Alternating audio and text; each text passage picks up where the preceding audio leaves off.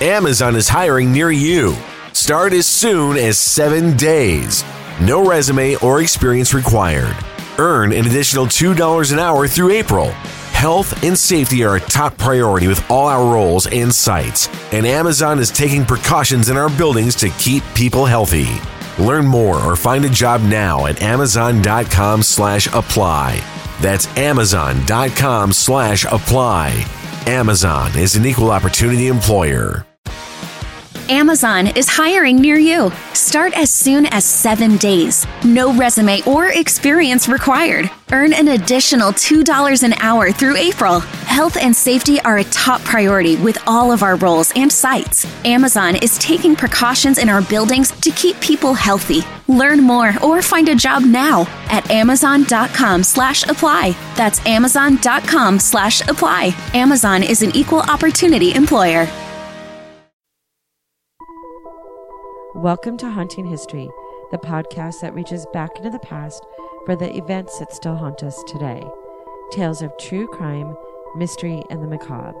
And when we're lucky, the stories where history and the people who lived it and the paranormal meet. Now, who doesn't love a good ghost story, right?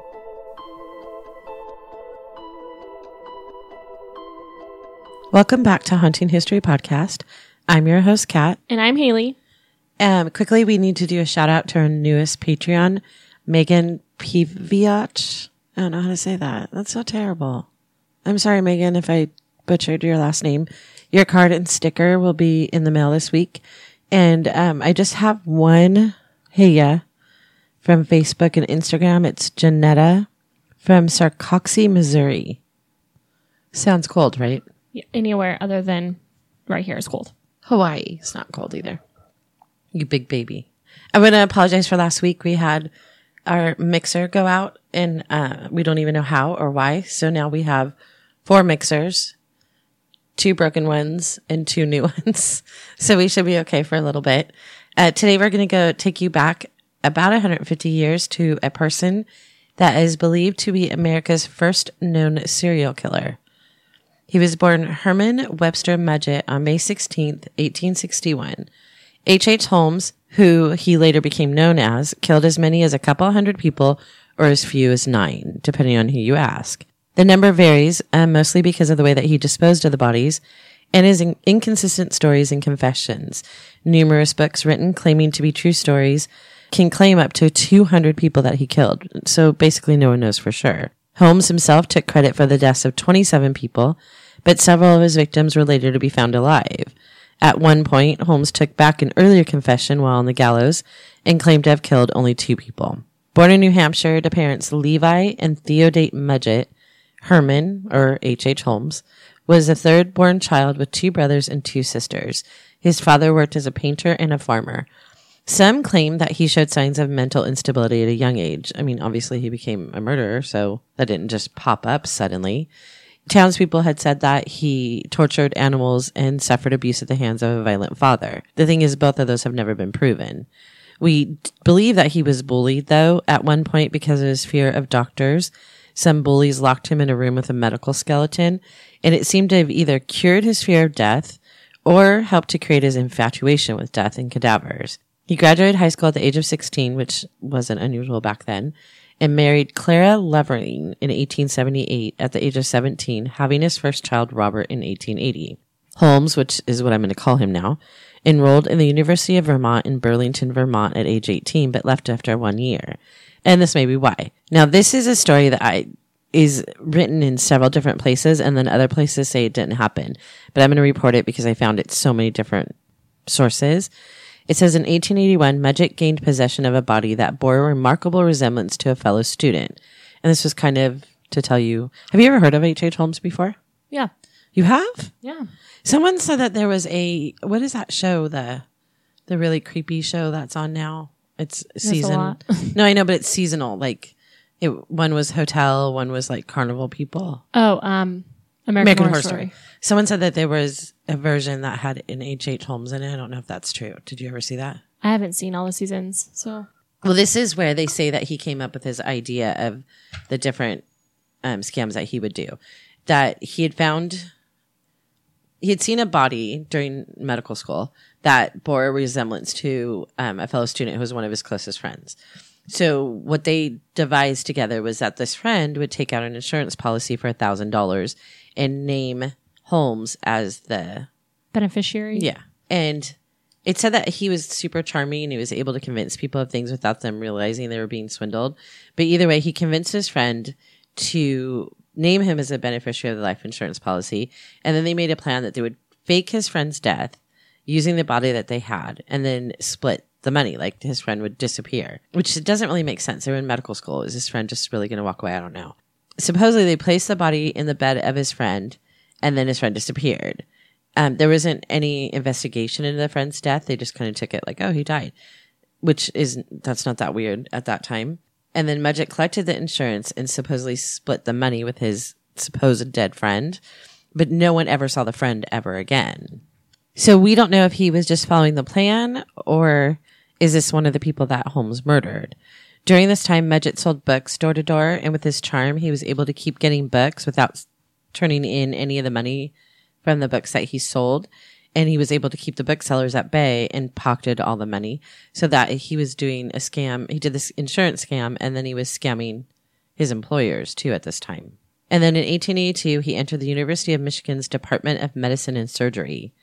Others who lived in the boarding house with he and Clara said that he treated Clara violently. And in 1884, before his graduation, she packed up her kid and moved back to New Hampshire. She claims to not know what happened to him after that. Like she had zero contact with him, which I want to talk about how brave that was of a woman to do that in 1884. She must have had really strong family support for her to up and leave her husband like that and take her child. And clearly he didn't care because he'd never went after her. At the University of Michigan, he worked in the anatomy lab under Professor Herdman, who was the chief anatomy instructor. And then he apprenticed in New Hampshire under Dr. Needham Witt, who was a noted advocate of human dissection, which obviously agreed with his, the death obsessed Holmes slash Herman. At this point, he moved to New York with neither his wife or his child. And while he was there, a rumor spread that he had been seen with a little boy who later disappeared. Holmes claimed that the boy went back to his home in Massachusetts. Holmes quickly left town before anyone could investigate. He later traveled to Philadelphia, Pennsylvania, and got a job as a keeper at Norristown State Hospital, but quit after a few days. He later took a position at a drugstore in Philadelphia. While working there, a boy died after taking medication that was purchased from Holmes. He denied any involvement in the child's death and immediately left the city. He has a MO. He does something or Suspicious and then takes off. yeah. Right before moving to Chicago, he changed his name to Henry Howard Holmes. This is when he definitively changed his name to avoid the possibility of being exposed by previous victims of his scams. In 1886, while still married to Clara, under his new name of Holmes, he married a woman named Myrta Belknap. He filed for divorce from Clara after being with Myrta for a few weeks, saying that Clara cheated on him. But obviously the claims could not be proven because they didn't have any contact with each other anymore, and the suit went nowhere. The divorce was never finalized, was dismissed in 1891 on the grounds of want of prosecution. Holmes had a daughter with Myrta, and her name was Lucy Leodate Holmes, who was bo- born on July 4th, 1889 in Englewood, Chicago. Holmes lived with Myrta and Lucy in Wilmette, Illinois, and spent most of his time in Chicago tending to business. The thing is, is both of his kids, Robert, who was born to Clara, and Lucy, who was born to Myrta, um, both went on to have very productive lives. I think Robert became a CPA and Lucy became a teacher or something. Like they were, they weren't directly affected by him as far as like the rest of their life goes. Holmes abandoned his wife and daughter and traveled the country under numerous assumed names. Like they can't even figure out how many different names he used. Engaging in various enterprises and basically making a shit ton of money. He was scamming people everywhere that he could and was staying one step in front of the law. In 1886, Holmes arrived in Chicago and met a woman named Elizabeth S. Holton, who was the owner of a drugstore near the corner of South Wallace and West 63rd Street. Holton gave the charismatic Holmes a job. At the time, her husband was very ill and she needed help in the store. Now, there's conflicting stories about this also that he kind of just took over the store and was helping her because her husband was dying of cancer. Some people even went that far. Um, other people say that he worked the store with her. Either way, he, it was a Chicago was a busy place. The World's Fair was coming, and there were a bunch of investors in town. So it was just kind of he was in the middle of everything that he wanted to be in the middle. of. He used his charm and wits to get investors to help him purchase an empty lot across the street. In 1887, he begins construction on what he says will be a mixed use of retail stores on the bottom and apart- apartments on the second floor. And then in 1882, he added a third floor, telling investors and suppliers he intended to use it as a hotel for the upcoming World's Columbian Exposition. Now, this is a thing. This is the most famous part of H.H. H. Holmes is this home that he built, or hotel or apartment building, whatever he built, was called and is still called the Murder Castle. And this is the reason why. In the building, there were hinged walls and false partitions on the second floor. Some rooms had five doors, others had none. There was a secret airless chamber hidden underneath floorboards, and iron plated walls stifled all sound. In his own apartment, he had a trap door in the bathroom, which opened to reveal, reveal a staircase, which led to a windowless cubicle. In the cubicle, there was a large chute that tunneled through the basement, through to the basement. One room was la- lined with gas fixtures. Here, he would seal his victims, and in a flip of a switch in an adjacent room, gas would seep into the room, and then he would kill them that way. So basically, people say that there were hallways that like would cross other hallways and get people disoriented. And then there were doorways like you would run to go get, open a door to get out, and it would be a block wall, like a brick wall behind it. So there was all kinds of things about the actual second floor. Like he lived there, and his apartment had all these weird things, but the whole second floor was kind of a maze of murder devices, like murder rooms. And people stayed there?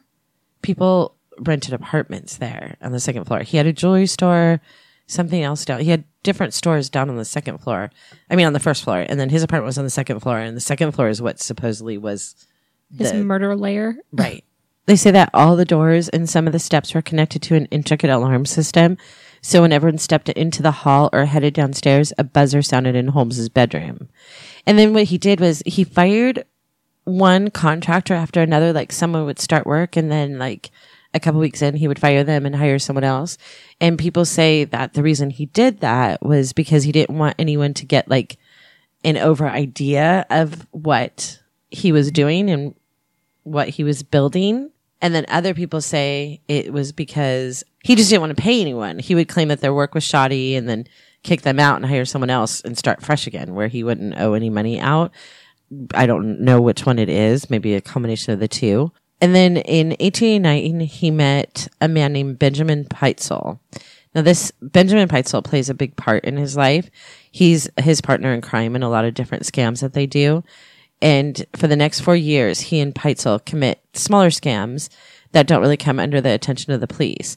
Holmes went and married his third wife, still married to the other two, and he married, this is the first one that he marries under the name of H.H. H. Holmes.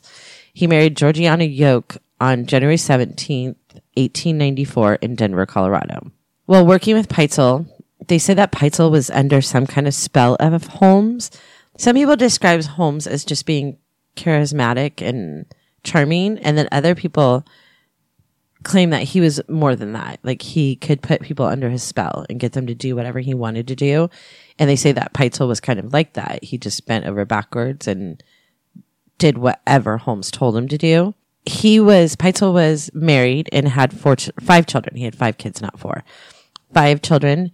And Holmes suggested that he take out a ten thousand dollar insurance policy, making it payable to his wife to not be suspicious and put it payable to him.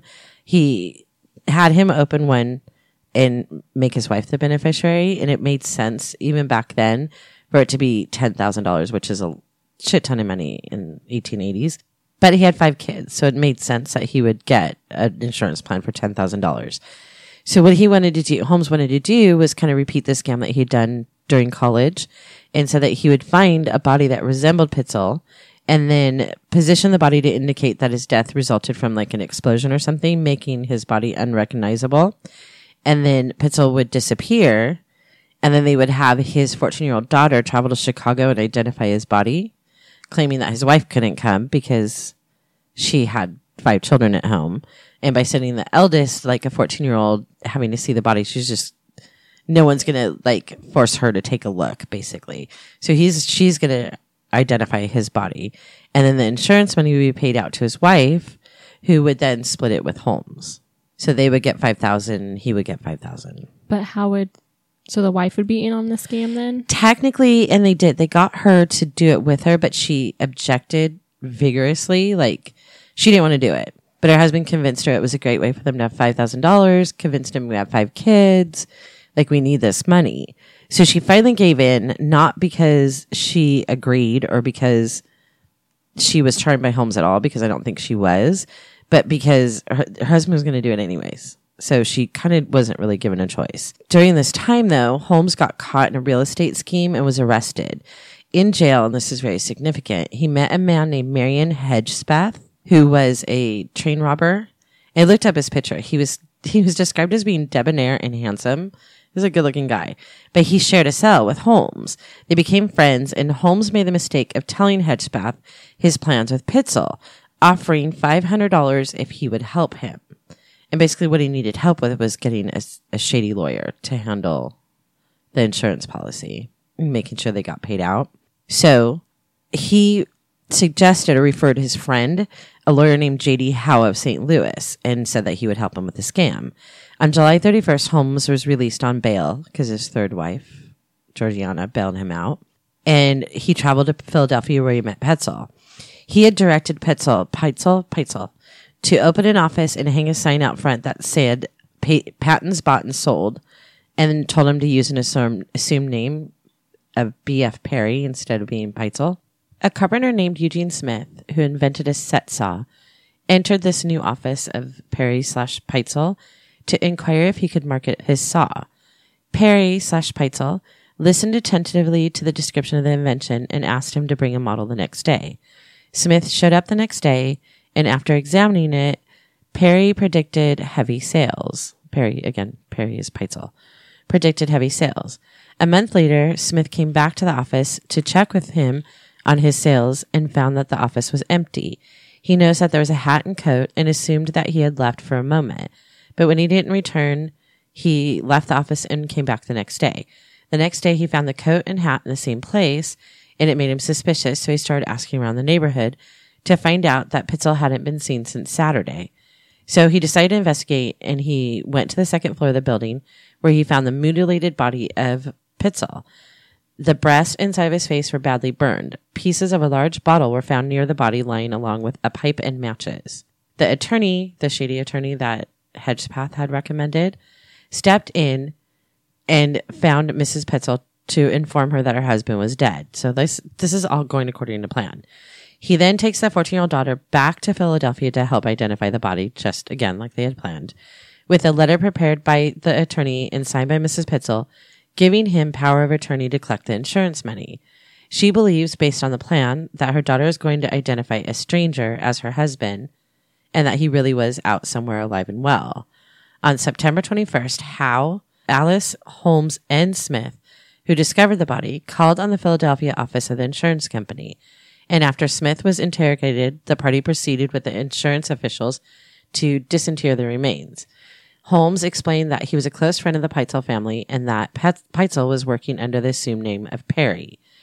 The insurance company believes his death to be an accident, although they can't explain the smell of chloroform that emitted from the body during the autopsy.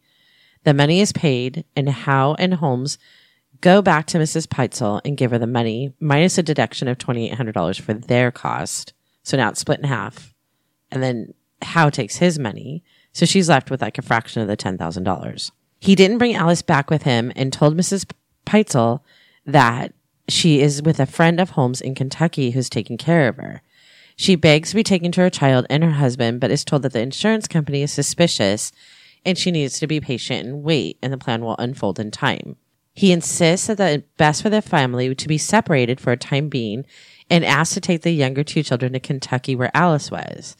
She argues and objects, but she finally gives in. And the reason she gives in, which is really sad, is she believes Holmes when Holmes tells her that the insurance agents are probably following them, that they're onto the scam, and that they're going to be looking for a woman with five kids. So if he takes two of her kids with him, she's only going to be a woman left with two kids. So they're not going to really find her. Do you know what I'm saying? Yeah. So she finally agrees and lets him go. But he then tells her that she has to pay a certain amount of money um, for paperwork and advises her to go to her parents' home. So basically, he takes the rest of the money from her. So she's walking away with Nothing. basically nothing. He promises to reunite the family as soon as possible, and Alice really is in is in Kentucky, and he Holmes tells her to write a cheerful letter to her mom, telling her everything is fine. So she does, but then he has Alice travel to Indianapolis, where she meets up with Holmes and the two younger children. So she thinks she's meeting Holmes with her two little siblings, and that eventually they'll all be reunited. Unfortunately, he drags the children basically all over the country he convinces Mrs. Peitzel to meet him in Detroit, claiming that he wants to reunite the family. But when she arrives, he just has two of the girls with him, and the boy is now missing. The youngest boy, Howard, is now missing.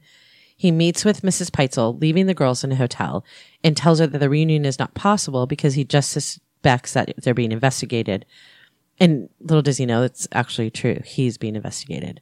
She begs for a letter from her husband so that she knows that he's okay, but he convinces her it's too dangerous and that the authorities may intercept the letter anyway. Amazon is hiring near you. Start as soon as seven days. No resume or experience required. Earn an additional $2 an hour through April. Health and safety are a top priority with all our roles and sites, and Amazon is taking precautions in our buildings to keep people healthy.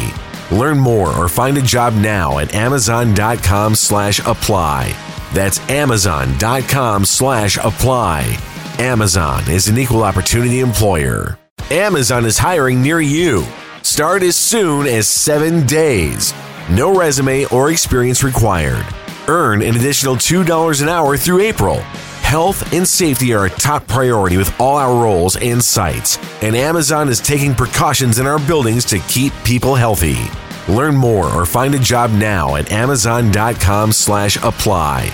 That's amazon.com slash apply. Amazon is an equal opportunity employer. days. Now, here's the thing. Remember the Marion Hedgepeth from jail that he conv- that he tells the whole story to Yeah. and promises him five hundred dollars. Mm-hmm. He never gave the five hundred dollars to this Guy. Right. He's already he's he's a robber. Like he's already a bad guy who's in prison. Mm-hmm. So he gets pissed because he didn't get his five hundred dollars. So he decides to turn informer for two reasons. First, to get revenge for not getting the money, and second, to gain goodwill of those able to assist him in getting out of jail. So on October 9th, he writes a letter to the chief of police of St. Louis and exposes the entire scheme. But there's he didn't know that Mr. Petzel was dead. He just tells, you know, that The plan. Yeah. Like he knew. Detectives catch up with Holmes in Boston and he's arrested. He was searched and several letters, letters from the Peitzel children were found on him.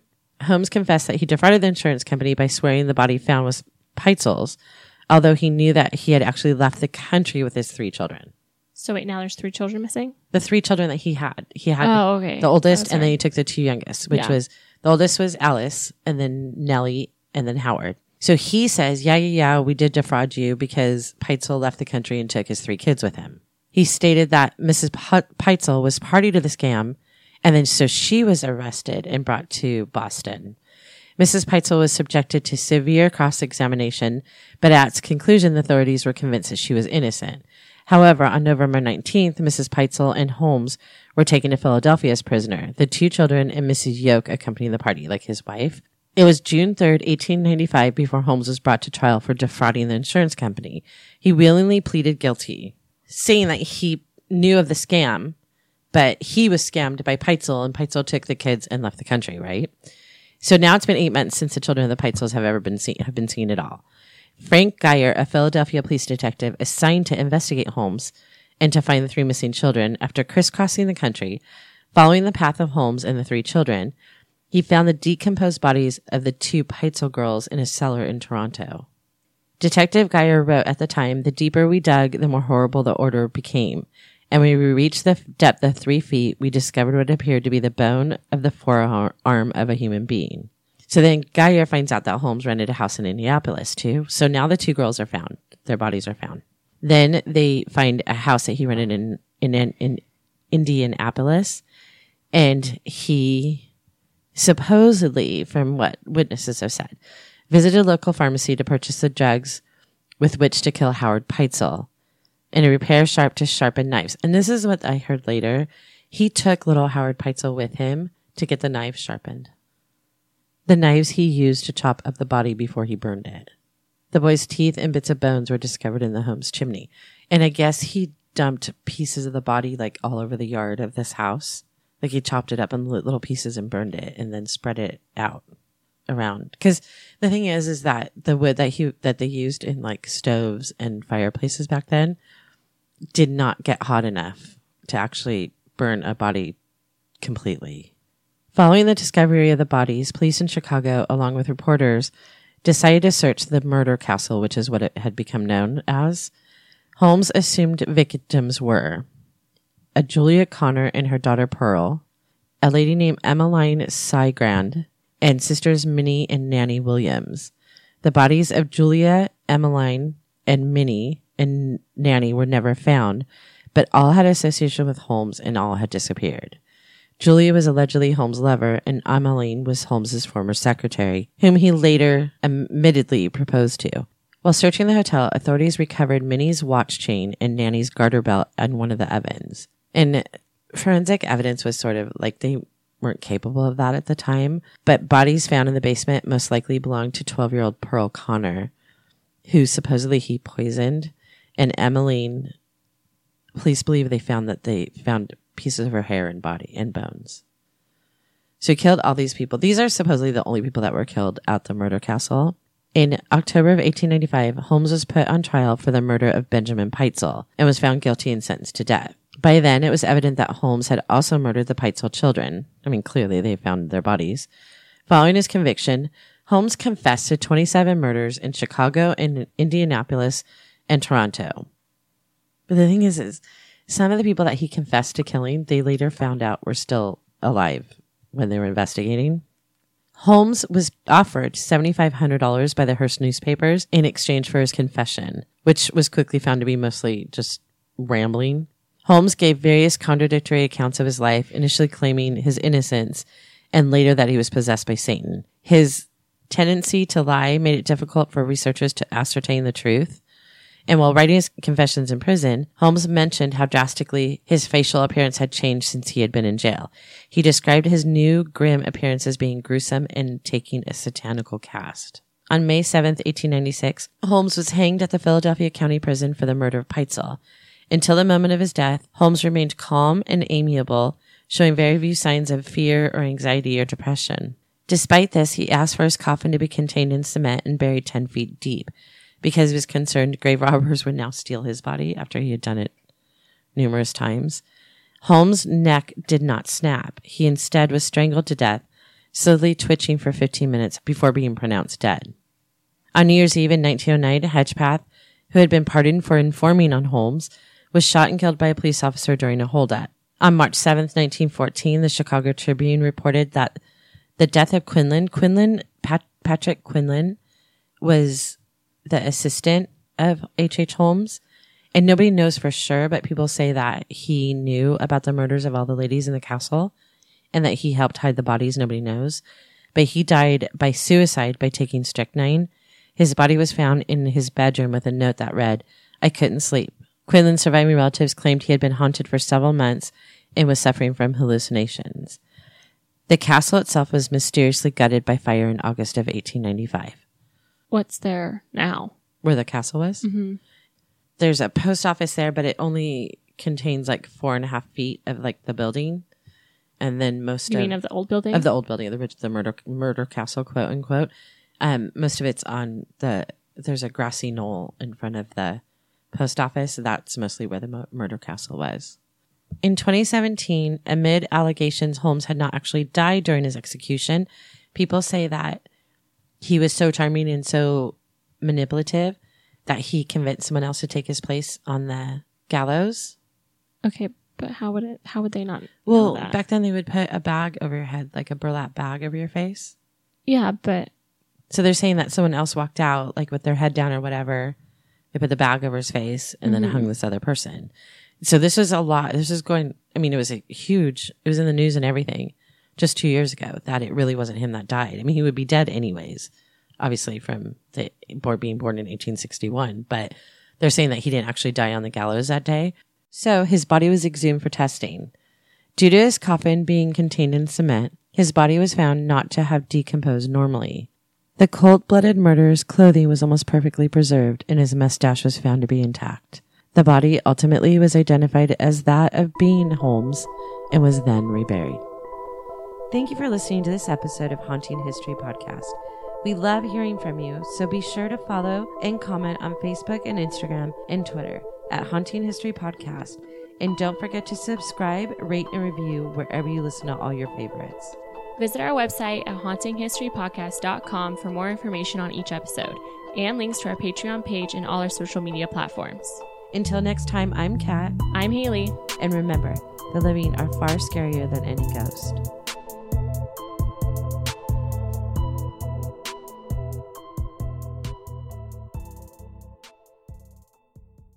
Amazon is hiring near you. Start as soon as seven days. No resume or experience required. Earn an additional $2 an hour through April. Health and safety are a top priority with all our roles and sites, and Amazon is taking precautions in our buildings to keep people healthy. Learn more or find a job now at amazon.com slash apply. That's amazon.com slash apply. Amazon is an equal opportunity employer. Amazon is hiring near you. Start as soon as seven days. No resume or experience required. Earn an additional $2 an hour through April. Health and safety are a top priority with all of our roles and sites. Amazon is taking precautions in our buildings to keep people healthy. Learn more or find a job now at amazon.com slash apply. That's amazon.com slash apply. Amazon is an equal opportunity employer.